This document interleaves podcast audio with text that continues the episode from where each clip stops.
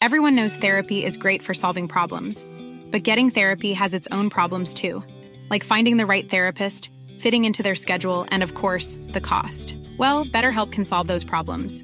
It's totally online and built around your schedule. It's surprisingly affordable too. Connect with a credentialed therapist by phone, video, or online chat, all from the comfort of your home. Visit BetterHelp.com to learn more and save 10% on your first month. That's BetterHelp, H-E-L-P. One size fits all seemed like a good idea for clothes. Nice dress. It's a t-shirt. Until you tried it on. Same goes for your healthcare. That's why United Healthcare offers a variety of flexible, budget-friendly coverage for medical, vision, dental, and more. So whether you're between jobs, coming off a parent's plan, or even missed open enrollment, you can find the plan that fits you best. Find out more about United Healthcare coverage at uh1.com. That's uh1.com.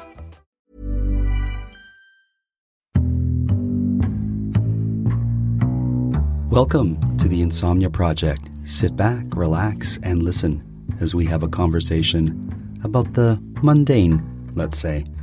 One thing we can promise is that our conversation will hopefully be less than fascinating so that you can just drift off.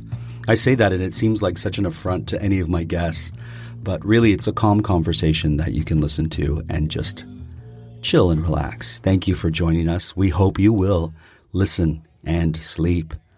I'm your host, Marco Timpano, and joining me is a dear friend, and I'm so thrilled and proud and happy to have you in the studio.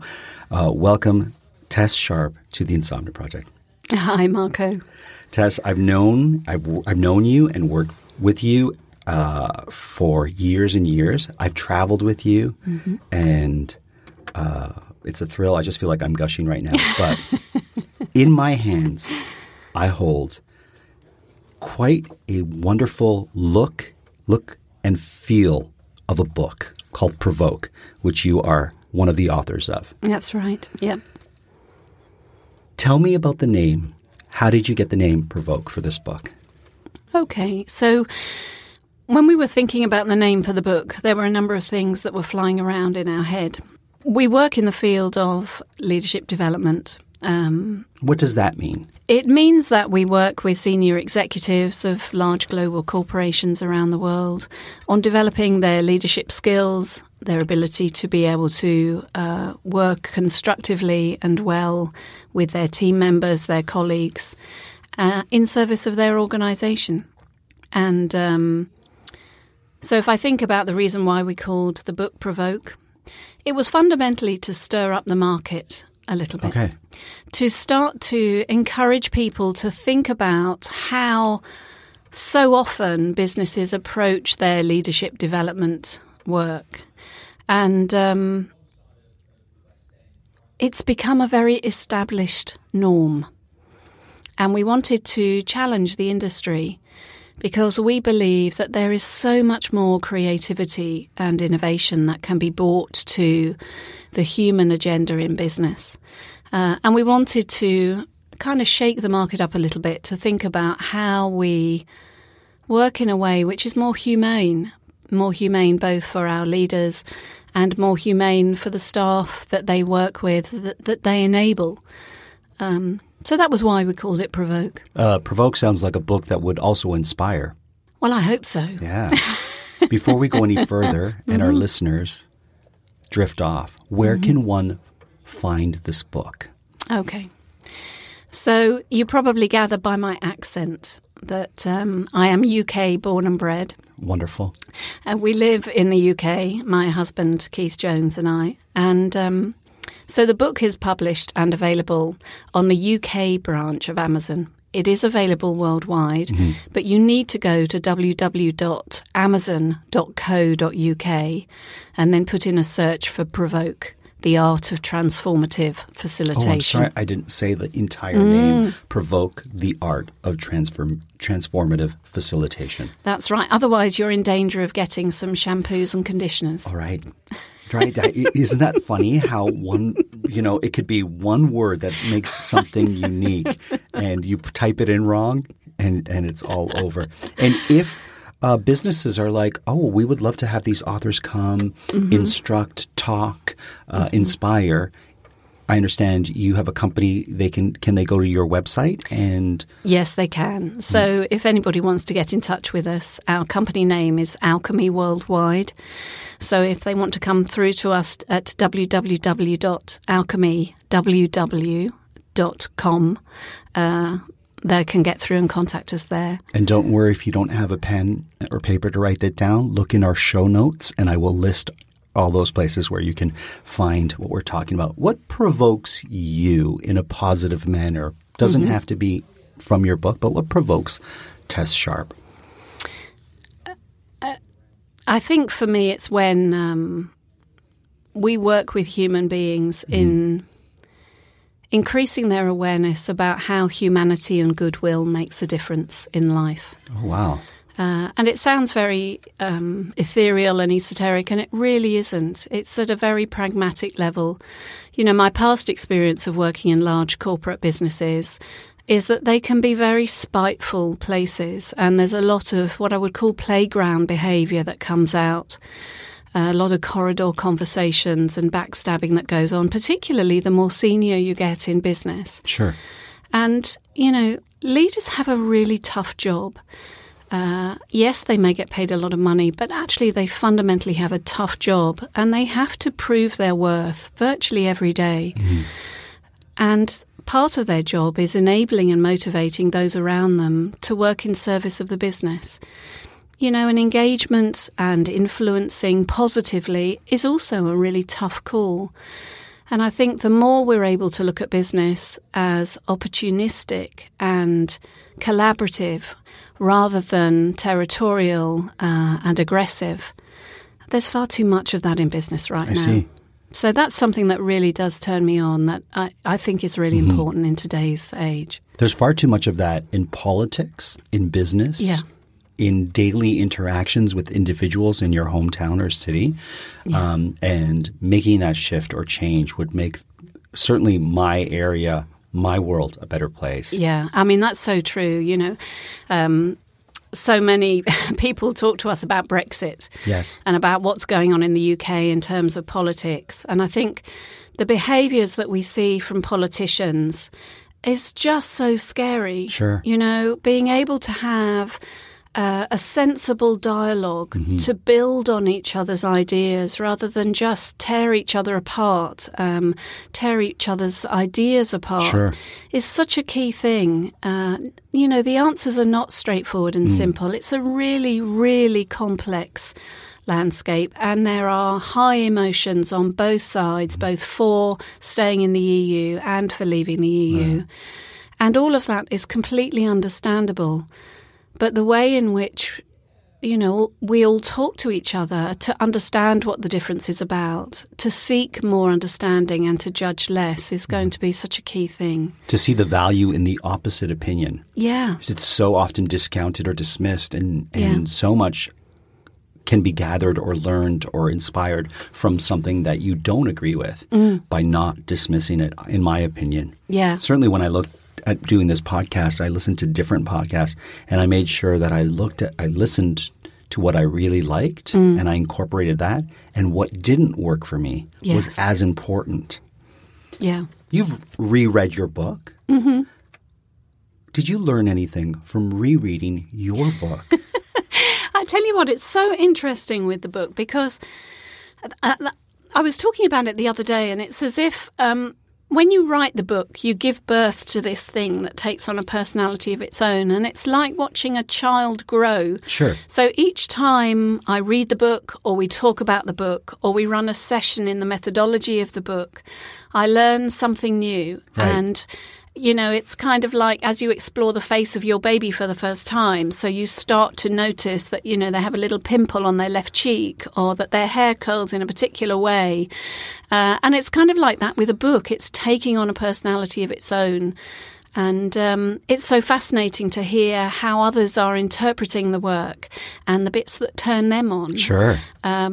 And sometimes it's, you know, it's kind of not what you think, or they say such amazingly nice things. I'm waiting for the one person who's going to hold up this book and say, hey, look, this has all been done before. Right. And that's not what people are saying. Oh, that's great. They're talking so much about the originality of the work, which is just really touching. The nuggets or the chapters that resonate with people or things that resonate in a way you didn't expect. It still boggles my mind that one of our most popular episodes is the episode called the citrus episode, where we just talk about citrus fruit for 26 minutes. And people, I get so many emails saying, oh, the citrus episode puts me to sleep every time. Page, I think, 292, if I'm not mistaken, yes, is a photo that you took that's in the book. Tell me about photography. Do you enjoy it? Yes, I do. And I never realized that I was a photographer. I think until I was in my 50s. Wow. I've always known I'm a fairly visual person. Yes. You know, I like colours to match and I like things to look right in my head. But through the medium of photography, I think the greatest invention ever is my iPhone. Because, of course, it's on my hip all the time, right, wherever I go. And being a business owner, you're never disconnected from work. Sure. But it's always there to just capture in one moment. And if we look at that photograph on page 292, it's of a very good friend and colleague of ours, a guy called Sean Kelly. And I snapped that shot. We were in between sessions working for a global financial services business who are a client of ours in Hong Kong. And their offices are in this great high-rise, so we were up on the 29th floor. And I just captured Sean in this photograph for one moment during a break when he was just sat looking out of the window over Hong Kong harbour. And it just, for me, captures that moment of a stolen moment of peace, a precious moment in our kind of busy lives when we just drift off for 1 second. And I just caught him in that. So, yeah. It's great. You could take photos and make a book of just your photography. A stolen moment of peace. Yeah. In your daily life, what is your favorite stolen moment of peace? I think it's in the morning when I first wake up. Okay. And I do my best thinking first thing in the morning. Oh, wow. When I'm kind of part asleep and part awake. And I think it's the time when my head is so uncluttered with stuff. I see. And it has this habit of just wandering off into the most remarkable little corners. And I often will then kind of come around and come to, smiling to myself at some complete piece of nonsense that I've just conjured up in my head. Wonderful. So, yeah. There is a element of artistry to this book that I love, from the cover and from the photos inside to the colors you actually use, the three main colors in this book. Is there art in business? Absolutely, there is art in business. I think, you know, one of the things that I just so love that writing of this book has surfaced is the possibility and creativity that exists in our day-to-day humanizing together. I see it a lot in young entrepreneurial startup businesses where there is energy, and often the young founders are too naive to really know some of the risks or some of the challenges that they maybe face ahead. Sure. So they just have this incredible enthusiasm and openness and creativity of possibility around. And I can't even remember what your original question was, but that's where my head went. No, I was asking if there's art in business. Yeah. And there's this beauty in the young entrepreneur, a fearlessness, a not knowing what's over the horizon, so not to fear it, is what I gathered from your answer there. Yeah. Yeah. And it's so much, I mean, it's very much like the industry that you're in the kind of spontaneousness, the improvisational nature that exists in business. You know, so much of the history of business is about having regulated methodologies and having an analytic and a rational approach to business.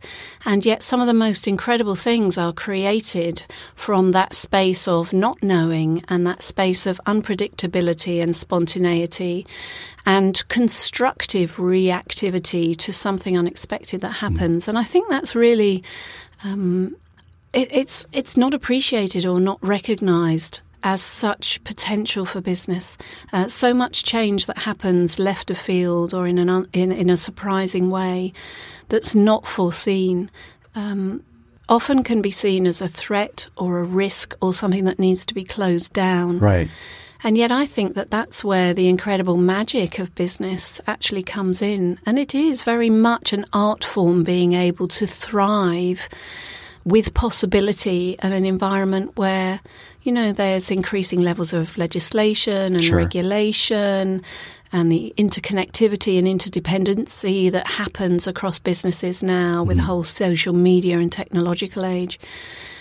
But equally, there is so much possibility and so much magic that could be conjured up. Is there an ideology that exists in business that does not resonate, that you're like, this is so antiquated, and yet so many businesses tend to hang their hat on this idea? In particular, when you're looking at the digital age, the global age that businesses face today, does one come to mind? Yeah, I think for me it's the hierarchical and bureaucratic dictatorial styles of leadership, which I think perhaps worked in the industrial age. But nowadays, I think to motivate young generations and have so many generations working in the workplace now as we do, I think it's suitable for a bygone age. But the whole concept of being a really bossy boss with very little regard for the motivations and engagement and the goodwill of your staff is a key thing. You know, I think one of the younger generations now that we have in the workplace have grown up with a lot of choice and a lot of aspiration sure. and expectation. They have less loyalty in the businesses that they work for. And to keep those kind of people working for you with good grace and goodwill, I think it's really important that we treat them as individuals with their own choices, their own preferences. You know, there's one thing for me about businesses needing to work 9 to 5. Right. I understand that there are certain businesses that have to operate within those constraints. And at the same time, some people don't work their best work, working 8 hours non-stop from 9 to 5. So if you have a business where you have flexibility, and it doesn't need to be that degree of strict regimen, I think it's important that we are able to offer the flex. So if someone works best by going to the gym at 2 o'clock in the afternoon and coming back and they feel empowered and engaged at that stage, then that works in service of the business. Not all businesses, I know, but... Sure. I think it's more about how we approach and respect the people that work for us. Wow. That's pretty awesome, I have to say. That certainly really resonated with me. Shifting to your authorship and being an author, what was one of the things you found the biggest challenge in writing a book, and something that you might have thought was a challenge that actually was fairly, I don't want to say easy, but came to you in a way that you didn't expect?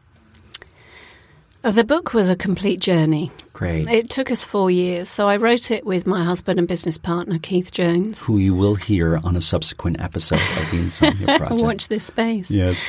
Once heard, never forgotten. So, yes, I mean, the methodology that sits in the book is Keith's way of working. And I make no bones about that in the book. I think the magic of my involvement with it, and the thing that came as a surprise to me, was the degree to which Keith struggled to access what he knew. And it was far more of an emotional roller coaster for us both than I think we anticipated. So as soon as the methodology started to emerge, and that came to him in a dream, and it's a fascinating story, you must ask him about it. But as soon as the methodology came to him, I started to apply that methodology in facilitating his thinking to help surface what this work was all about. Because his way of working has been so ingrained and has been learned over 40 plus years Sure. of working with groups that actually he didn't know what he was doing, a sort of level of unconscious competence. And so one of the things he often talks about now is that he didn't realise in the process of writing the book how much he actually knew. And so we were rediscovering or discovering in some cases for the first time stuff that he didn't realise that he knew. So it was a very magical process and at the same time an incredibly enduring process to stick with it to the point of those final two words at the end of the page, of the end, when we both burst into tears and just couldn't quite believe we'd got to the end. Wow. Any advice you'd have for people who are contemplating writing a book of any topic that you would give them? Yes. Well, I do have. Yes. What a great picture of you. I just turned to Sarah. I'm so sorry. Shocking. I asked you a question and then I turned and I was like, sorry. Anyways. Yeah, no. Well, as we're now going in to start to write our second book, we think we've got a series of five in our heads that we need to access before we're too old. But the words of advice based on what I witnessed in Keith struggling to write the book, and my words of advice to me taking the lead authorship in this second book is to find your writer's rhythm. Oh. You know, the biggest thing that you're faced with as you write every day is the blank page of whiteness that Right. just sits and faces you day after day after day. And you have to find a way from within yourself to populate that whiteness and to find the font of creativity that sits within you. And, you know, sitting down from 9 a.m. till 5 p.m. with a blank screen in front of you is not the way most people write. And I think most authors would say, and certainly from my experience of working with Keith on this book, has been to find your groove. So there will be times when you'll sit down to write and it's just not there. Okay. Take yourself to Starbucks, go find a coffee, go and find a park, go for a walk, do your laundry. It doesn't matter what. Just go and change state. Right. Find something else to do because the book will come to you in those moments when you stop seeking it. When you're consciously trying to reach for it, it's not there. But when you just allow the space of no thing for it to emerge and give it permission, then it starts to magically come into your head. It's a very odd process. Wow. So I want to say just be kind to yourself and allow yourself days when the writing's just not there to just not write. There you go. Mm. Don't fear that white page. No. Just chill. Yeah. Just go for a walk. Do that. It'll come. It will come. Don't worry so much about the white page because we've all been there too. Because sometimes I imagine it. I mean, you wrote this with Keith, but it can still feel like a very lonely process writing. Absolutely. Absolutely. I mean, you must have done writing in your time. Without a doubt. Marco. Yeah. So, you know, what would your counsel and words of advice be? So I'm currently writing a book. It's going to be a book on podcasting, funny enough. Okay. And what I find for myself is with that white page that you talk about is just start writing. Just write what – it doesn't have to be about your book. It can even be I don't know where to begin. Yeah. And you just write that and then see what comes out. Yeah. I learned this because the musician, songwriter, singer Prince, I heard this and I don't know if it's true. From Provoke to Prince in one episode. That's a great title. He would write so many songs. He would write multiple songs daily, or he'd write at least a song a day. Yeah. And he wouldn't necessarily use that writing to create a song. It would just be a song that he wrote. And he would then say, he'd put it in his files or in his safe, let's say, and there might be one word or one line that he could take from that song he wrote on February 11th and put it into one of his songs. And he would just use it as a reference. So what I will do is I will write and hope that I know what I just wrote is not great. Yeah. I know it's not what what I want to be writing for this particular piece, whatever it might be. But if I can even get a combination of two words that I like that I can then take from and use in a subsequent chapter that I'm writing, then it will have been worth it. So I take that inspiration from Prince, who writes every day not to publish that song, but to know it's there in case of an emergency, and that's what I use. I think that's fantastic advice. I will use that when I start the next book in January. Yeah, there you go. Well, listen, Tess, and I know your name on the book is Tessa, but I know you as Tess. You do, yeah. I wish you much success with Provoke. Thank you. It is a great, awesome looking, feeling book. The content, which I flip through, jumps off the page for me. I strongly recommend that if you work in business, have a boss who needs, some tools, or you want the tools, Provoke, The Art of Transformative Facilitation is definitely a book that you want to have in your personal library. Thank you so much. Thank you, Marco. I hope this ends up in libraries because I feel like I love libraries, by the way. But this on a shelf in a library, I would. It stands out. Was there an aspect to the book design that you found important? Because it's designed so well, too. And that, for me, is like even just the spine, like that stands out. Well, we have a massive bookshelf in our lounge, and trying to find particular books. You know when you own the book and you can't find it on the shelf. It's the worst thing ever. Drives you nuts. Yeah. Drives you nuts. So we said we wanted a book where you can easily find it on a shelf of books. So it has a wide spine and a black cover with the large white words Provoke on the spine. So easy to find. And it will be one of a series. So there's going to be a number of other words on spines of books for it to sit beside. And if you don't like to tactile hold a book in your hand, there's an e-version of the book you can get as well. Yeah. Tess, thank you so much for being part of the Insomnia Project today. Thanks, Marco. My pleasure. We hope you had an opportunity to listen, possibly sleep. As always, the Insomnia Project is produced by Drumcast Productions, and this episode was recorded in Toronto, Canada.